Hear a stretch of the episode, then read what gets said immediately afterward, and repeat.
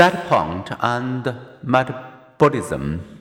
Research on the physiology of obesity challenged the stereotype of severely overweight people being weak viewed gluttons. Once we become fat, we require less food to maintain our weight than we did to attain it. Fat has a lower metabolic rather than does muscle. It takes less food energy to maintain. When overweight people's body drops below its previous set point, the brain triggers increased hunger and decreased metabolism. The body adapts to starvation by burning off fewer calories and seeking to restore lost weight. Blame your brain for weight regain. Lean people also seem naturally disposed to move about.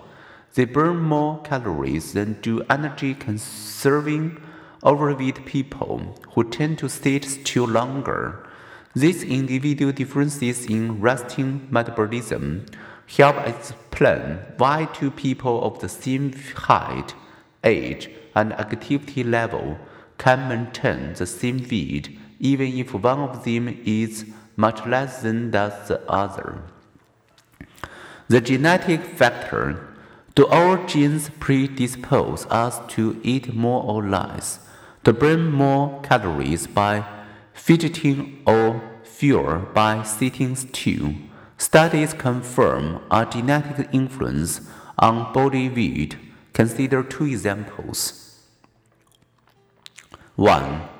Despite shared family meals, adoptive siblings' body weights are uncorrelated with one another or with those of their adoptive parents. Rather, people's weights resembled those of their biological parents.